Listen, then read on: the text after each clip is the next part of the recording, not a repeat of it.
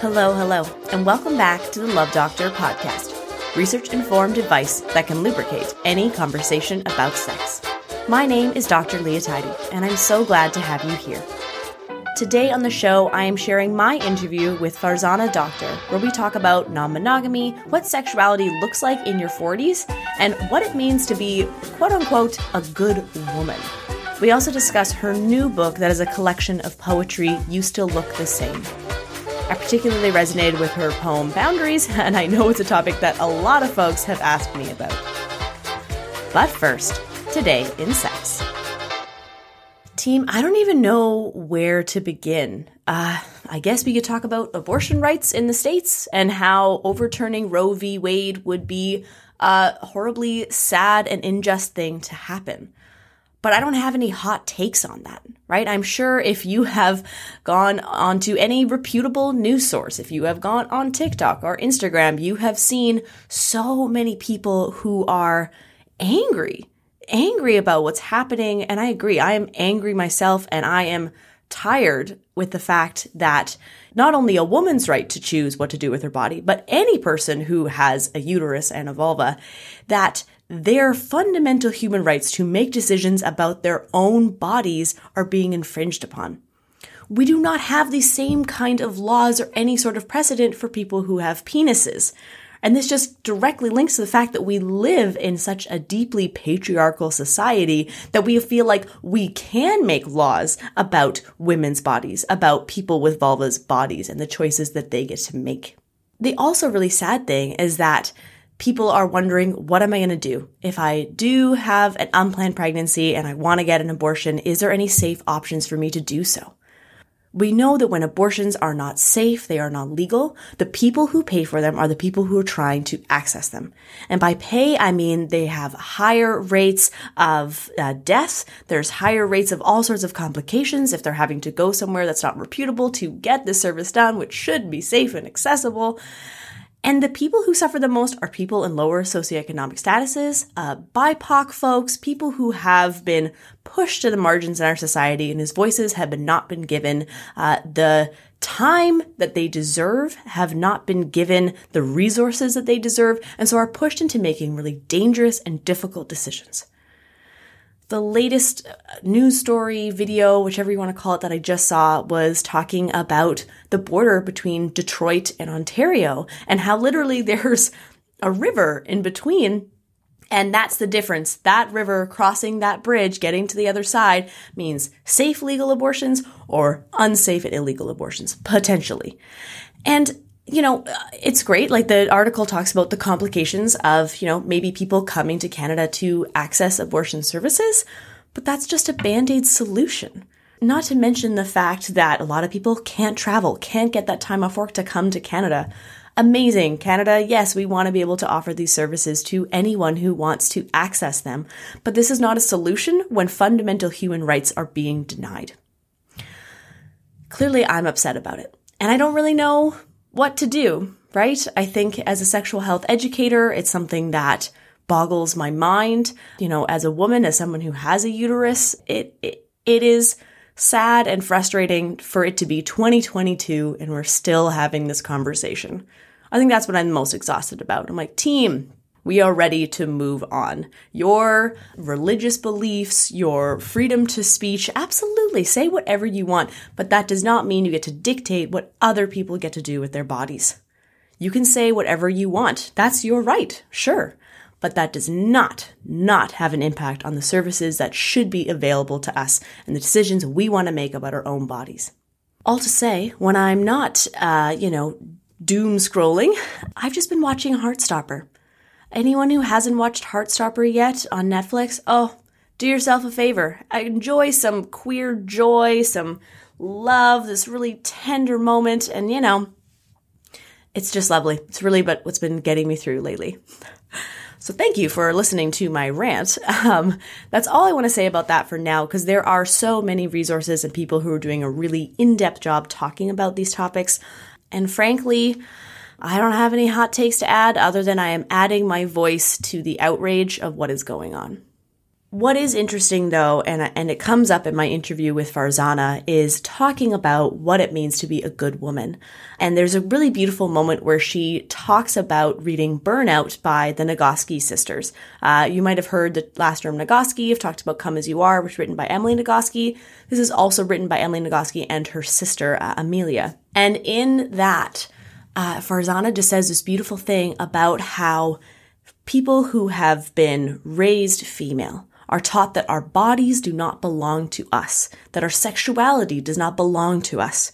And instead, we need to relearn and unlearn all of these really damaging things that we have been taught and to understand that our bodies and what we decide to do with them is our choice. We get to decide what we want to do with them. The conversation with Farzana felt like a balm to all of the things that are going on in the world right now.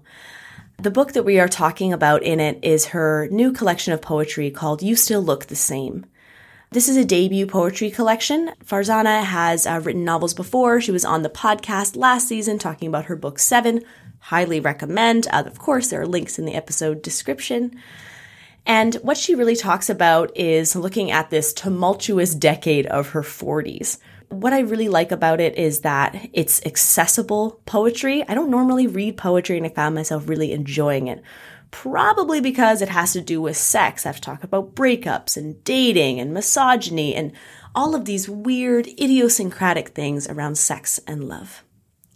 If you want to know more about the book, I have it linked in the episode description, or just listen to this interview with Farzana and, I don't know, revel in like, oh, just how beautifully she expresses herself and the amount of joy that we had having this conversation.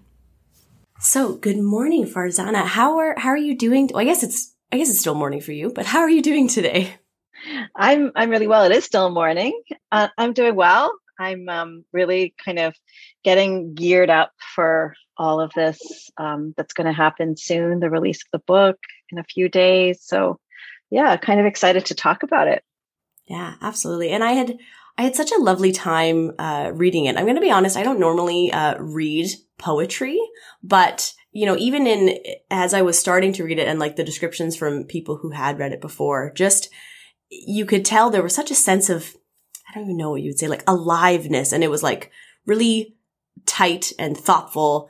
And I would just like leave each one like, hmm, how is that landing in my body? How is that settling in me. Uh, so I, I really enjoyed reading it and I find like there are certain lines that keep like coming back to me throughout the day. So it's very evocative. Again, I don't know why I'm trying to come up with words, being like, aha, I know how to review a book, but I, I just to say I, I really enjoyed it and I'm excited for us to talk about that and about your, your journey. But anything you want to say initially about the book or about your process in, in creating it? Yeah.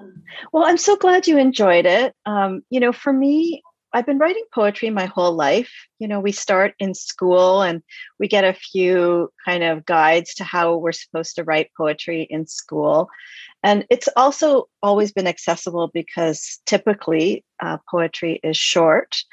And so I found myself, you know, through my teens and my early, you know, 20s and 30s. And then I just kept going, writing short poems, not really knowing what I was doing, just enjoying the playfulness of it and as I wrote my novels, I would sometimes stop and use a poem to be able to clarify some of my thoughts about the novel. So I've always written poetry. And, you know, there came this time when I realized I had a lot of poems and maybe there was a collection. And the poems that I chose for this collection were ones that I wrote or rewrote in my 40s. And the the, the overall kind of theme, I think, is that the 40s for me were really hard, tumultuous, learning, amazing. Like it was just a very big decade for me in a way that I don't think I experienced before. Mm. So I write poetry that is, I think, mostly called narrative or lyrical. I like telling stories in whatever I do. So a lot of these poems will tell a story. And perhaps um, that makes it more accessible too for a lot of people. I hope it does. Yeah, I agree. I think. I think having read Seven as well, have you read your novel and we've talked about it on the podcast before, it's interesting how you say that sometimes you would write a poem and that would help clarify certain things, right? Like you read the poem about Zainab and it's like, ah, oh, okay. Like you're just, you're hearing echoes of, of seven kind of come into that. And I think that was maybe what was exciting for me because I think initially, I'll, I'll be honest, I was a little like nervous. I'm like, oh my gosh, there's a collection of poems and I'm going to a read it, B have something intelligent to say about it. But I think you're right. Like that narrative, lyrical way that you write it made it very accessible. Cause I think, I think there's like two ways that we experience our, you know, we're first introduced to poetry. And like you said, in school and you're always like, oh my gosh, like I don't get it or I'm overwhelmed. And other people, it really resonates for them. And I was definitely with people like, I really like poetry. I don't know if I get it. I don't know if like, I can't craft one myself. But yeah, something about the style of that was very inviting and, and it wasn't, it wasn't intimidating at all once I started reading them. Yes. And I, I think sometimes we are taught poetry as young people in a way that makes it feel intimidating and then we just don't feel very intelligent because we're like i don't know what's happening here. And there might be a few poems um, where maybe people don't know what's happening.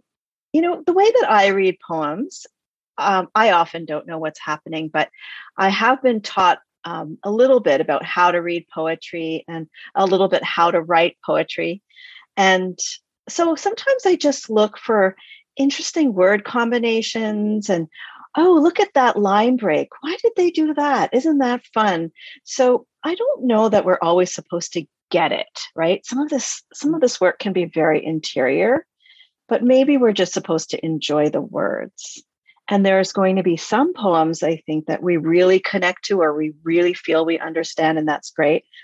But they don't all have to be that way in a collection. I, I look for just a few poems in each collection that I can really um, either resonate with or enjoy, even mm-hmm. if I don't understand them. Yeah. I think maybe what, what I'm kind of hearing from what you're saying is really emphasizing the pleasure in, in reading it as well, right? I think too often we try and intellectualize or make sense of it. Instead, you're like, well, was it enjoyable? Did it bring up something for you? And like you said, some poems you're like, eh, it's not my cup of tea. And other ones you're like, oh, like I am I am, it is hitting me in a certain way that is speaking to my own, you know, interior life or experience. Um, and I found that having read through it. And again, as, as you know, as a, a woman who's just entered my thirties, uh, but most of my work when I'm working with people are, uh, women who are in their 60s, 70s, 80s and onward. So I think a lot about women at different ages in their lives. So it was really fascinating for me to think about this decade of the 40s. And I, maybe, as you were saying, it was a bit of a tumultuous decade for you. So because we're going to talk about sex, because I'm obsessed, and this is what this podcast is all about. But yay. tell me a bit about what you learned about your sexuality in your 40s throughout that decade. Yeah. So at the beginning of my 40s, I went through a breakup of a long term relationship. And, you know, as we know, those things are gut wrenching. Mm-hmm. Um, you know, you, I was, I was with someone for 13 years and I had always sort of imagined that we'd be together, you know, for our whole lives. And then we had to part ways. And then I was like, hey, I guess I'm going to start dating and I had never really dated in my life before. I had always been one of those people who like met somebody and then I guess we were together. that happened with every previous relationship I'd been in. Mm-hmm. So, you know, at age, I believe it was like 41, 42, I put on, you know, I went to OK Cupid. Um, I put up an online profile. I had to grapple with oh, what does this feel like to have all my stuff out there where people can see it? I'm also a therapist and we're supposed to keep everything very private. And mm. now there was an online dating profile. And then I decided, okay, I'm gonna I'm gonna date. I'm gonna date non-monogamously because I've been learning about non-monogamy. I've been working with non-monogamous clients. I think that this might fit for me, so I started dating non-monogamously. I started dating across the gender spectrum as well, which is something I hadn't done before. My previous um, two relationships had been with women. So it was all about like exploration and possibility. And um, I had really good experiences actually, mostly with online dating. There were only a couple of creepy times. And one of the things that I experienced by dating multiple people at the same time was that I started to learn more deeply about me. Mm. There were these moments where I was dating a variety of people, all really nice people, but the same attachment style. Mm. So, dating non monogamously uh, taught me deeper things about attachment theory, which I had already known a little bit about, but mm. experiential learning is everything, right? That's what we call dating experiential learning. That's right. So I was really tuning into all of the ways that my anxious attachment style was impacting me, impacting my relationships, you know, was harming me, mostly mm-hmm. harming me, a little bit helping me. And so that was that was the big deep dive that happened uh, through a couple of years of dating. That's what I learned. Hmm. It's it's interesting that you you talk about attachment style and non-monogamy because I'm I'm just finishing reading Polysecure, and what a a deep dive into understanding our own attachment style. And I think like attachment, you know, you know, anxious and avoidant and secure, like I feel like it's thrown around a lot, um, without people understanding the like, the work behind it, right? Like you can probably do like a quiz online of like, which attachment style are you? But like you said, it requires much more of a, a deep dive. And I would recommend Polysecure to, to anyone, monogamous or non-monogamous. Um, and I agree, even just having read through it myself, like what a, coming to terms with some of our own attachment styles and then also recognizing, and they talk about this explicitly in the book, like what if there are the same attachment styles across multiple partners? And is that draining in some way because, you know, certain things keep getting triggered or needing to be worked on? And there's something about non-monogamy that you cannot hide from uh, growth and introspection. Like it is yes. integral to, to yes. that process. Because we're not raised with it, right? So for me, I was entering it it was it was completely new. So there was a lot to learn. There was a lot to question.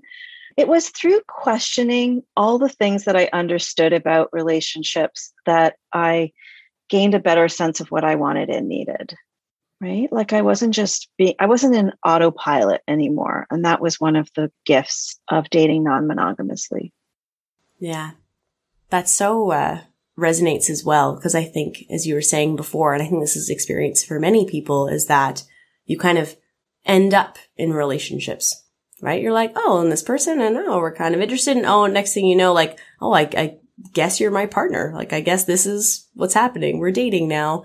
Um, and that intentionality piece, um, I think is so important for any kind of relationship that we enter into. But for many of us, it's not until we are experimenting with non-monogamy and kind of opening ourselves up in those different ways that we're like, huh, who are the kind of people that I want to be with? And what kind of person do I want to be as a partner with other people? And recognizing that that can be different from person to person. Uh, but that, to me, that's that intentionality piece. Yeah. And, you know, one of the other things that I found was that many of the people I, I was dating, uh, that, you know, they were also intentionally non-monogamous, most of them. And many of them had pretty good skills that I started to learn. Right.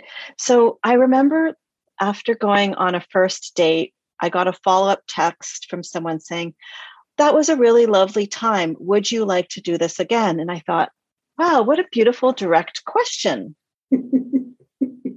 I wasn't used to doing that myself yet. And I learned how to do that. Mm-hmm. So um, there were there were lots of new skills I learned from other people who were thinking very deeply about what they wanted to. Not everyone was doing it so well, but some of them were. Yes. Yeah, definitely. Choosing who to learn from in those moments, being like, "Oh, I definitely won't do that." Yeah, I think there's something about that that almost like needing to be direct, right? Because I think if you are juggling multiple partners, there just isn't enough time in your day for ambiguity it's like, how much time do we have to dedicate to each other? Where are we seeing this moving forward? In some ways, I've found that dating non-monogamously because you start with such an initial conversation of like, let's lay the groundwork. Here's all of our communication.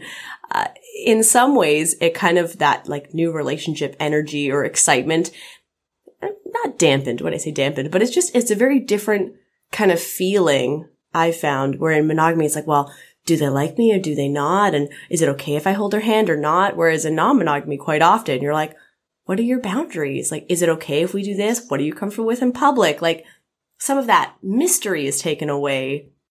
There was there was so much to learn for me around consent, not just consent around sexuality, but consent around relationality, mm. and that was good for me.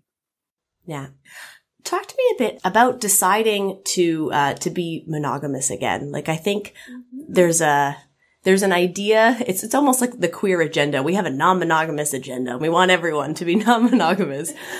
Um, yeah, yeah. And for those for those two years, I was definitely feeling very committed to being non-monogamous and it was all i could read about and talk about with people and I was declaring myself non monogamous. It seemed really important at the time.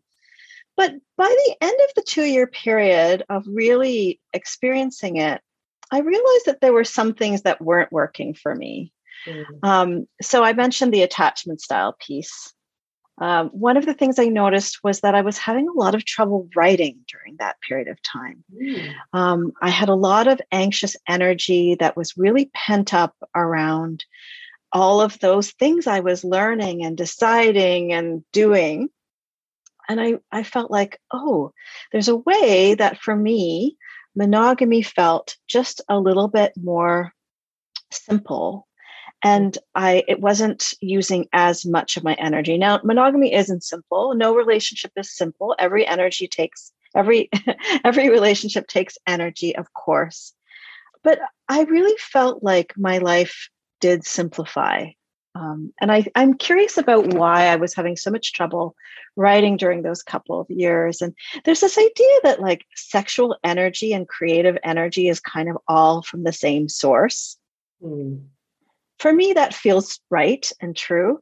And so just feeling less distracted by fewer people well being distracted just by one person distracted less meaning like my my energy was just going in one direction instead of two or three felt better to me. I felt like i could pull my energy back in and i could get more of my own writing done. I still don't understand that completely. I still think that there's so many merits to non-monogamy but i felt like my life simplified somehow when i decided to be monogamous again. Hmm hmm. It's fascinating to think about our energy sources. And I, it's funny. I'm kind of reflecting on times where I'm feeling really creative and fulfilled. I'm like, okay, well, am I really interested in sex at that point? Because I'm feeling like all of this energy is going into something else. Yeah. I think there's just, again, like that awareness of also like what we need in relationships. And I think there could be some people who would like have an opinion that like, well, once you're monogamous, there's like no going back. This is who you are no matter what. And we know that that's not the case, right? And we know that that can change and be fluid throughout our lives. Like I think we're just so caught in this binary idea, you know, when we could talk about gender, sexual expression, relational orientation, but being able to really unpack, okay, how is this actually manifesting in my life? And how is that impacting the other things that I love and need to put energy into? Yes. And I think for me, um, you know, when I was in connection with anybody, so much of my energy was going out. I had a hard time compartmentalizing um, mm. like my own individual life and work and all the people. And so it felt it felt noisy to me. Also, some of those connections um, were not very securely attached connections. And so that makes it even noisier for someone who has an anxious attachment style. So I think it, it could have been workable. I would have just had to learn probably how to pull back my energy if I had wanted to continue. Mm-hmm. And I think maybe that's a part of it too, is really emphasizing that importance of, of choice, right? That you still had that choice to be like, this feels noisy. This feels like it is consuming so much of my life and capacity. And yeah, if you if, you're not feeling securely attached to people, like that is a lot of mental energy to being like, are they going to message me back? Are we going to go out? Uh, like, how are they with their other partners? Am I going to run into like my metamour and how like complicated is this all going to be? You know, like having, you could, yeah, having been there myself, I'm like, huh, yeah, it does take a lot out of it, right? And I think there's also non-monogamy as like a lifestyle that people choose and non-monogamy as a, this is my orientation. And there are differences in how we relate to those as well. Yes. And you know, some of those um, questions that you kind of mentioned, I think they get easier over time, right? Mm-hmm. Like the fifth time you've met a metamour, it's no biggie. But the first time, maybe the second time, there's a lot of energy that you're putting into thinking about how you want that to go. Definitely. Uh, and we'll have uh, Metamour, just so people know, uh, that is your like lover's lover. So you're not in a relationship with them, but you share a partner is generally. We'll have a, a list of, of terminology down below for in the episode description so people uh, can can know what what's going on. I want to shift gears now and I really want to talk about your book You Still Look the Same. You know, we've we've talked a bit about your 40s, about poetry um, in general, but uh, there were a few that really that really grabbed me. I mean, I really enjoyed reading 43 myself. To me, it felt like um, this is kind of a framing for it. Uh, and again, totally my own interpretation of having read it. Uh, and also swipe left, which I mean, as people can tell from the title, very evocative. uh, but yeah, like tell, tell me a bit about, I guess I'm always interested in knowing is how do you start placing all of these poems in like a narrative structure as a storyteller yourself? How do you place them in relation to each other and I don't know, to me, 43 was like, oh, this should be the first poem. And I'm like, well, I, I don't know. This is just my interpretation having read it. You know, it could have been, it really could have been. And it was, there was a lot of intentionality about the sections. So each section um, starts with um, a title that is the same, right? Um, so the title is therapy homework and then some kind of a question mm-hmm. and then a haiku, a haiku as an answer. So that one actually appears halfway through the book, and it's the ending of the second section. So the second section um, has to do with self searching, middle aged mm. self searching. And the, well, I'll, I'll just say that the first section is about losses of all kinds. The mm. second section is about self searching. The third section is about trauma, and the last section is about healing. So, those are very broad categories. So, that was how I started to think about what would fit in which section. Mm. And to me, 43 is um, very much about the self searching. Mm. It's about like figuring out what's important and who, what are all the other voices out there and do they matter um, so that was that was how i sort of intentionally put them together but mm-hmm. it is a launching point 43 isn't it like this the the the poem ends with um, when I finally awake, I am 43. All that remains a pair of scuffed sneakers, forgotten size 12 dress. I don this armor, step outside. And so to me, to deal with the next section, which is trauma, mm. uh, which is what I was starting to deal with at 43. Mm. Um, I needed some armor. I needed some self acceptance. Part of um, the size 12 business that comes up in this poem is about self acceptance around the body mm. and body size. Yeah, there's there's a lot about body image in that one. Uh, that imagery of the armor, right? Of, of stepping out, having donned that. I think that just spoke to me as like a woman in general. What are the things that we put on before we go and enter the world with all these different things that impact us. And then you start layering all sorts of different aspects of identity, right? Like I'm a white cis woman entering into the world. So my armor really, it's, it's not much that I have to like hold up in order to like move through this world.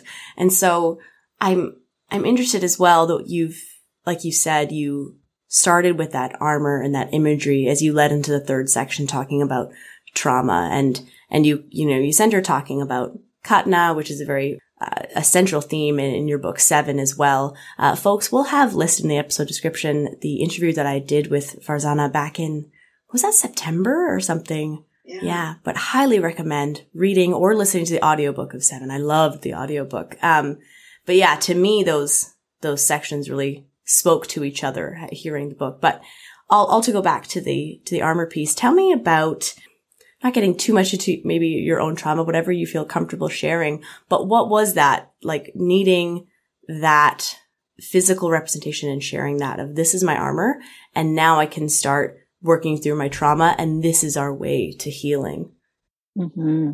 Yeah you know i think it's it's a complicated thing because you know we need armor for so many things. The the trauma section speaks to imprints of racist bullying and patriarchal violence and khatna. And i think for me you know i that that armor is so unconscious at this point right? I walk out into the world and i know that as a brown woman i'm i'm seen in a particular way. As a cis woman i'm seen in a particular way. As a middle-aged woman i'm seen in a particular way.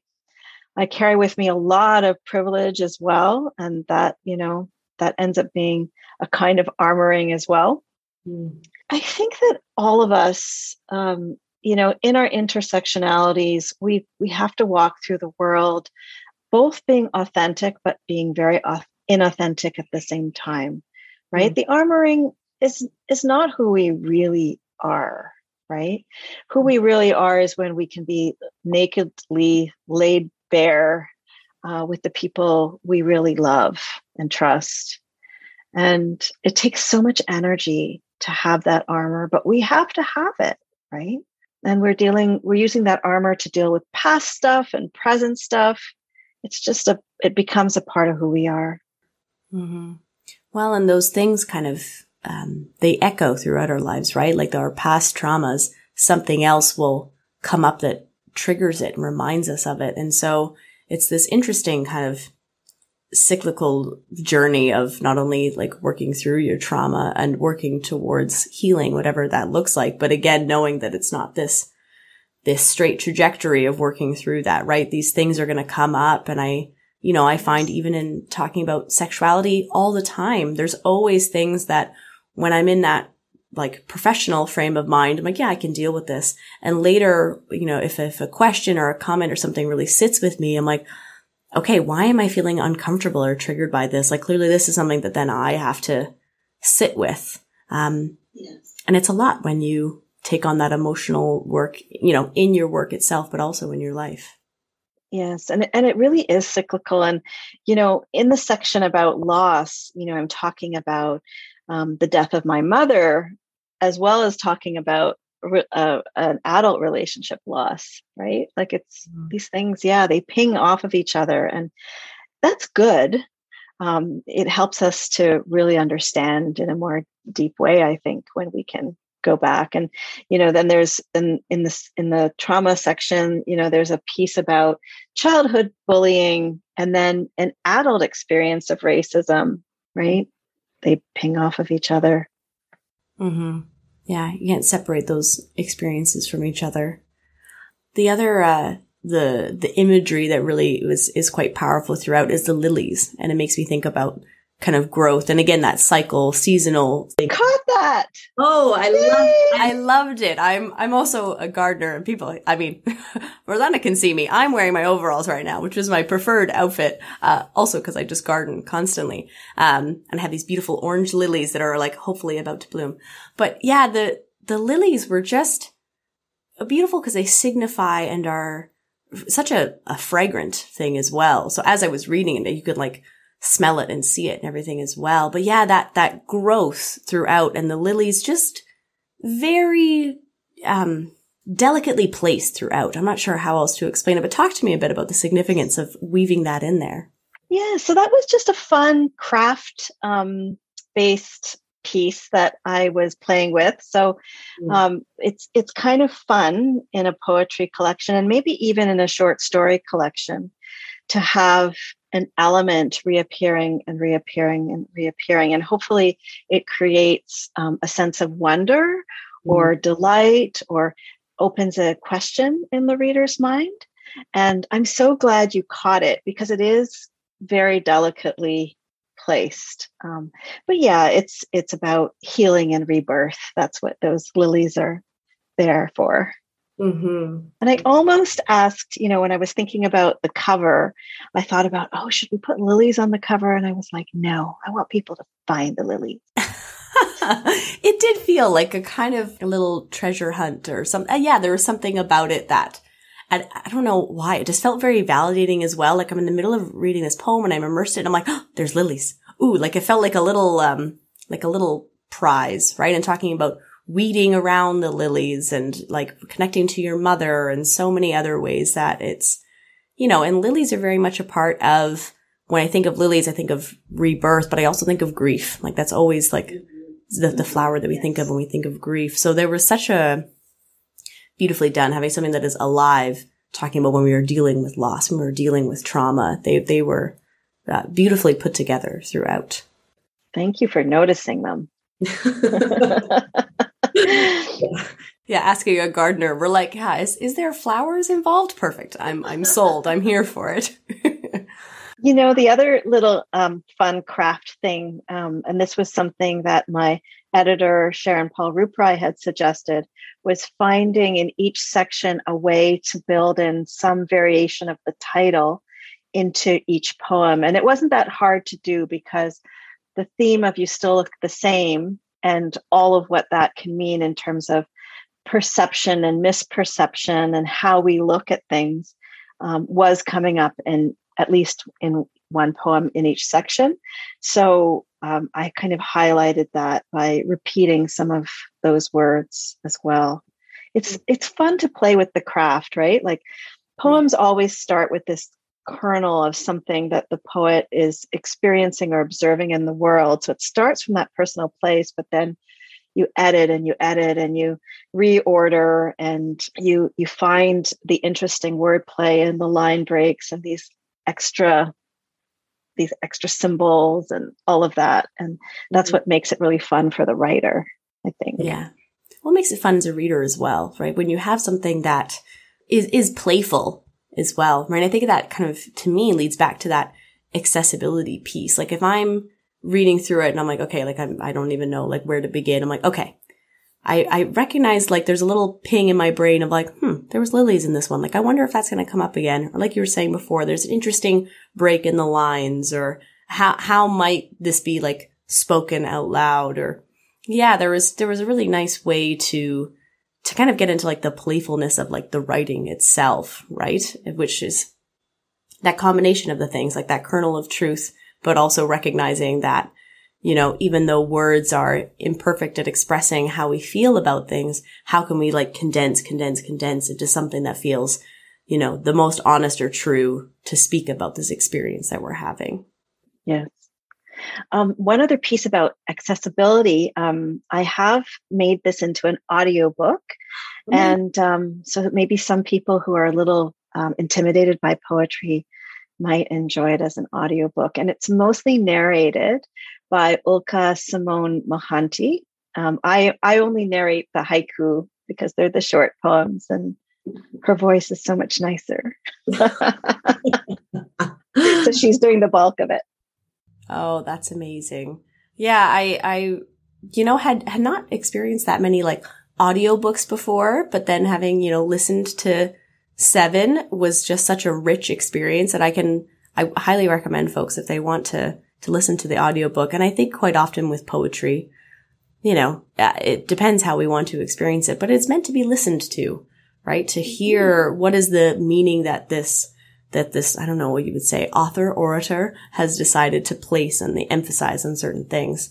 Most, most poets will also say that, um, when they're editing, they're editing it by reading it out loud mm. to find um, like what what are some of the sounds that are happening what are the rhymes if there are rhymes um, how how does how does the rhythm of one line um, connect with the rhythm of another line mm-hmm. so yes it is it is meant to be quite oral in that uh, hearing ver- oral orality yeah. version of oral yeah yeah absolutely I want to talk. I, I want to talk about swipe left as well, but I, maybe we'll we'll put it in the context. Um, swipe left and boundaries were two poems that really uh, spoke to me. That were playful, but also like, hmm, there is some there is uh, some learning to to, especially in the boundaries poem.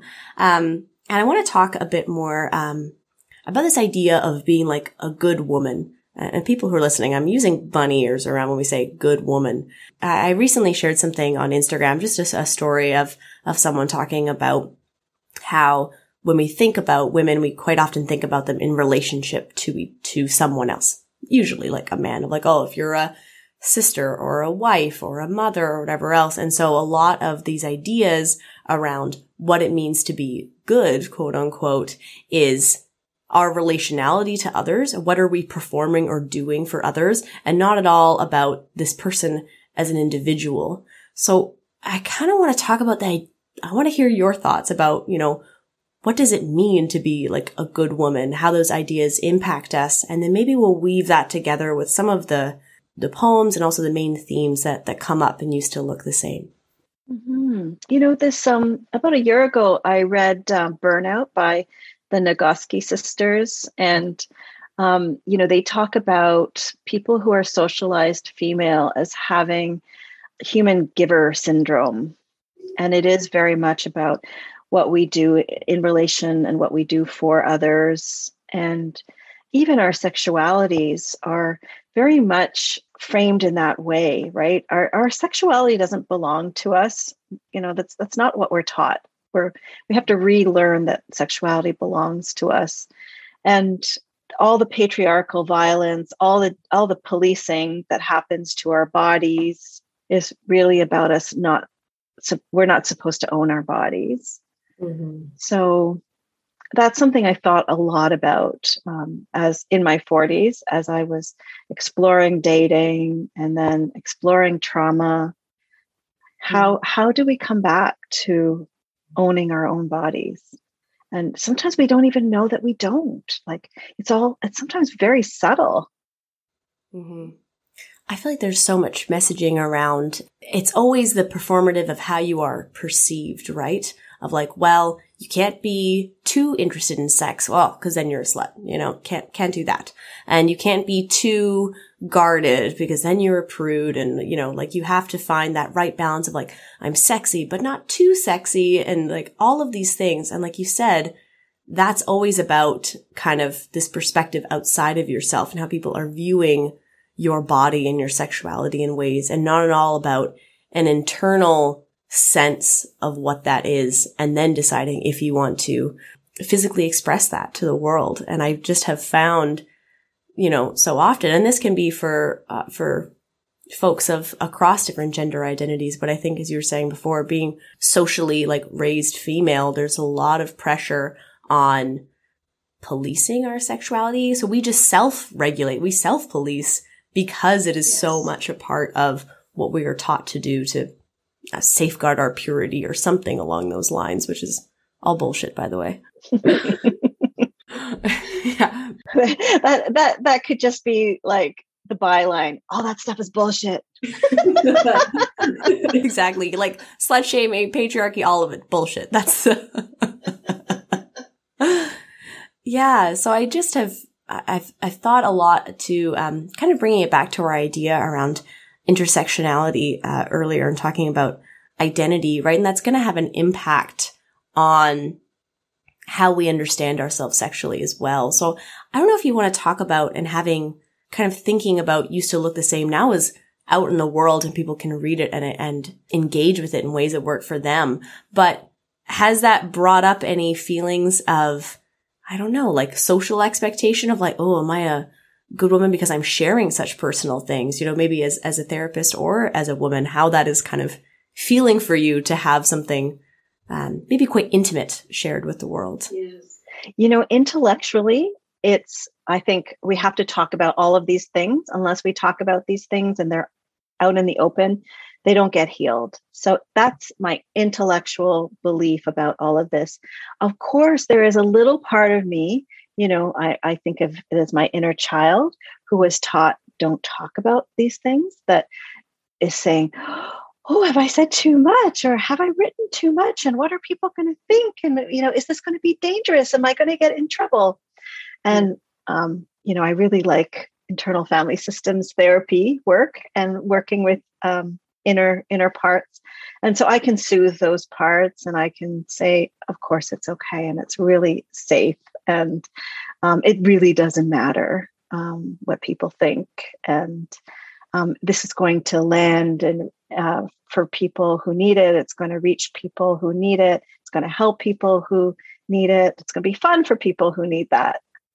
Absolutely. And i think you know finding ways to uh to self-soothe right? Like you were saying that idea of like it is it is okay. And being able to have that dialogue with you with your inner child you know that inner voice that's expressing those those fears um and and again kind of getting outside of those kind of people pleaser tendencies which is something that i'm like oh gosh i feel like i've spent the last you know 10 years unpacking and i'm like oh my gosh like i'm only 30 and i'm starting to unpack these things and i'm like oh this is going to be at 51 it's still a work in progress for me hmm. yeah can you imagine if you were like yeah it's done i don't i don't i don't give a shit what other people think i just do what i want I mean, that would be amazing. But I also be like, wow, how did you do that? Like to share your secret. I'll tell you in 45 years from now how I did it. yeah, we'll have this conversation when uh yeah, when we're in our, you know, 70s, 80s, 90s and be like, "Okay, now do we still give a shit or have we gotten over that? We've run out of give a shits and now we're just living our best lives." yeah. I hope. I mean, I hope by the time I'm 96, right? Yeah. Oh, that would be amazing. Uh, the the one thing I wanted to to share as well is um, uh, when I shared that video around being a good woman, I had, you know, I think I had something like sixty or seventy comments from people on Instagram just being like, yes, either being like, I feel called out, or I am such a people pleaser, and many people kind of resonating with with, with what was shared. And one person uh, wrote in particular, they said, LMAO, take this and add being a religious minority in India and an ethnic minority in Canada and brain explode emoji. Um, and that person sent that to me and I was like, yes, like how those, you know, you, we cannot separate being a woman from so many aspects of our lives. Um, and I just found that resonating. Like I read that and was like, did you know that I was going to be doing this interview? How did they know that, that was me?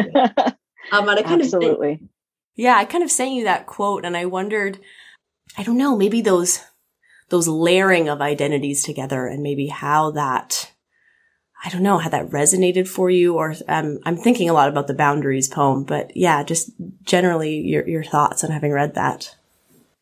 Yeah. So, you know, I think that yes, all of those intersectionalities, all of those, all of the experiences we've had, all of the ways that we've learned to be good in the world and to protect ourselves really end up having an impact on how we are in the world and how much human giver syndrome we've got, how much mm-hmm. people pleasing we've got.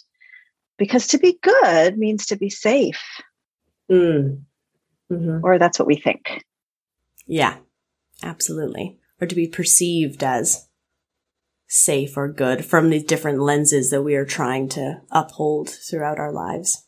Uh, I wonder as maybe a way to, to wrap up our conversation, would you mind reading, uh, boundaries for us? Cause I feel like for myself, I read it and was like, oof, I feel like I'm the band-aid one, but I need, I need the other one.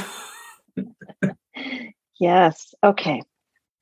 And you know, this was really inspired um, by having a conversation. You know, when when you're trying to figure out a situation and you end up talking with a friend who maybe has really good hardline boundaries and isn't such a people pleaser, and then you realize, like, oh, how do they how do they think that way? How do they how do they know how to do those things anyway? So that's what this that that's what inspired this. Boundaries Yours are tensor bandages, stretchy yet firm, holding you in, keeping tendons warm, injuries protected. Mine are band aids from back of drawer, never the right size, adhesive dried up. They slip off. at awkward moments. I wish sometimes, especially when, or perhaps before, I skinned a knee, sprained an ankle, I had your first aid kit. Hmm. I thinking about that first aid kit as our, uh, I don't know, the, the toolkit I'm thinking back to that armor piece that we have, right? I'm imagining all of us entering the world also with like a tool belt with a little first aid kit and everything, being like, okay, boundaries sorted, dealing with all of these things. Yeah.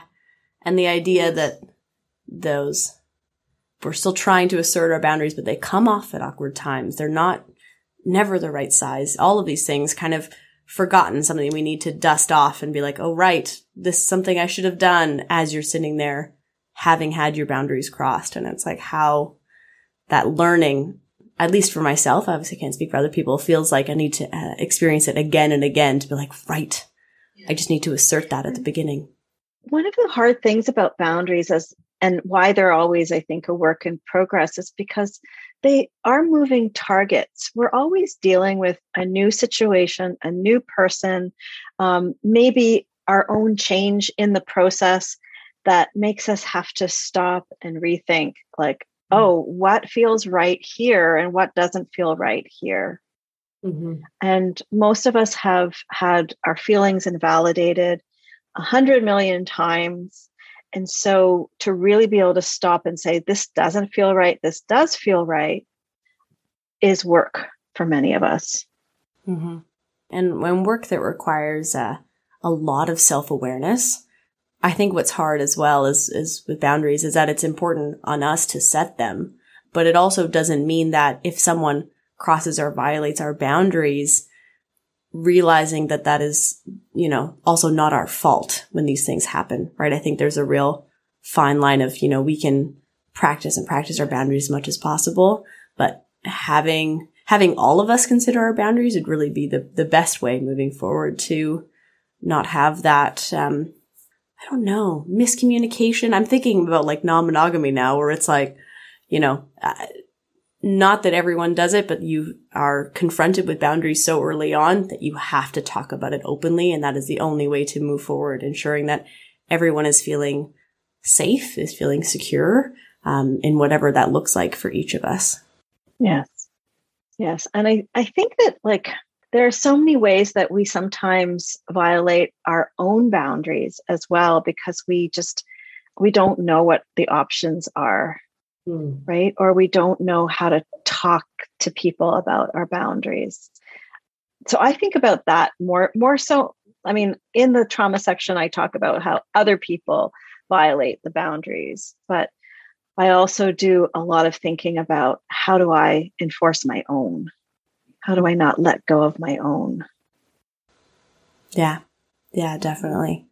It's interesting. I'll kind of whenever I'm talking about, you know, sexual health and I'll initiate a conversation depending on which age I'm working with, but really should be for across the ages, how uh, a sense of self-esteem and self-worth is going to be one of the most important things that's going to help us in all of these conversations, right? In dealing with our bodily autonomy and setting boundaries and being able to uh, make choices and communicate, you know, with potential partners. We always have to start with particularly in the world that is telling us that, you know, some people, some bodies, some everything else are better than others. The first thing we need to start with is like unpacking all of that and having a sense of our own dignity and worth in the world. And that's how we move forward.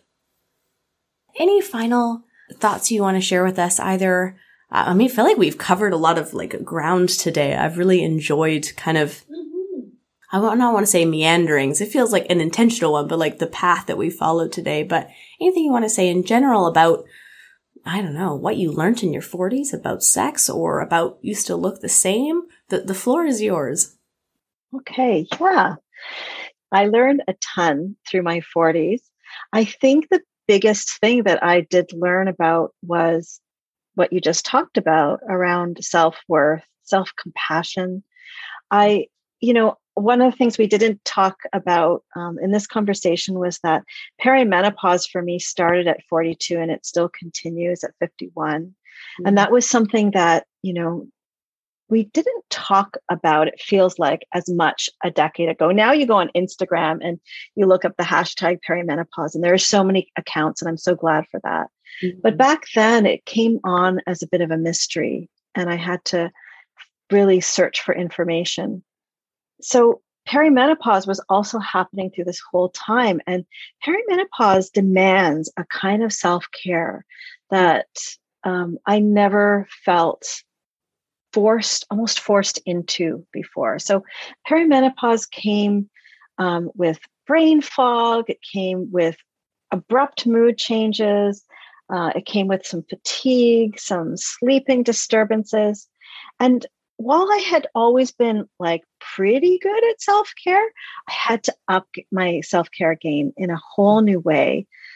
And so that that was good right so i was i was doing that while also figuring out online dating while i was grieving a past relationship while i was dealing with trauma mm. and so it was the coming together of a whole lot of compassion with all of this disruption i think mm. that's what i that's what i really learned in my 40s and i hope i hope my 50s are a bit more of a coast now because i have more of those skills Crossing fingers. Yeah. All of your learning from your 40s has now manifested in your 50s. You're like, smooth sailing. Perimenopause, whoosh, we got you. We'll just, we'll just head right on into the next steps and be ready, ready to face it. Crossing fingers. Yeah. Thank you so much for joining me today on the Love Doctor podcast. On the next episode, I'm talking to registered clinical counselor Sarah Watson. Sarah helps me answer some of the more tricky questions that I've been sent, and it is a heartfelt, intense, and intimate conversation. If you have a question, send me a voice memo to the Love Doctor Podcast at gmail.com, or you can message me on Instagram at dr.leotidy. You can also learn more about the projects that I'm involved in, what books I recommend, and the amazing folks that I have on the podcast on my website at www.leotidy.com. Until then, folks, stay healthy, stay safe, stay consensual.